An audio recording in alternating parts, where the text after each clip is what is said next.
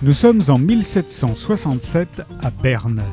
La jeune Anne-Marie Groscholz, qui vient de perdre ses parents, est recueillie par le docteur Philippe Curtius, un excentrique sculpteur sur cire qui décide de la prendre comme apprentie.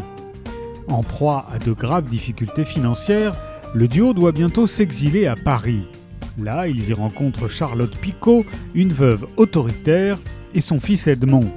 Ensemble, ils transforment un asile d'aliénés abandonnés en hall d'exposition pour tête de cire. Avec le succès, Marie est reçue à Versailles où elle prodigue des leçons à la princesse Élisabeth et sauve la vie de Marie-Antoinette. Mais bientôt, la capitale entre en ébullition, la foule exige des têtes. Or, les têtes sont précisément ce que Marie et le docteur Curtius fabriquent. C'est le début d'une incroyable décennie pour Marie qui, échappant de peu à la guillotine, se voit chargé d'exécuter les masques mortuaires de ses amis les plus proches, Louis XVI par exemple, comme de ses ennemis les plus acharnés comme Robespierre.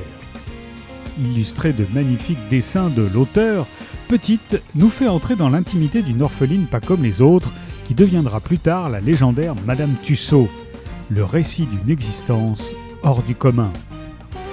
Petite de Edward Carré est paru au Cherche Midi.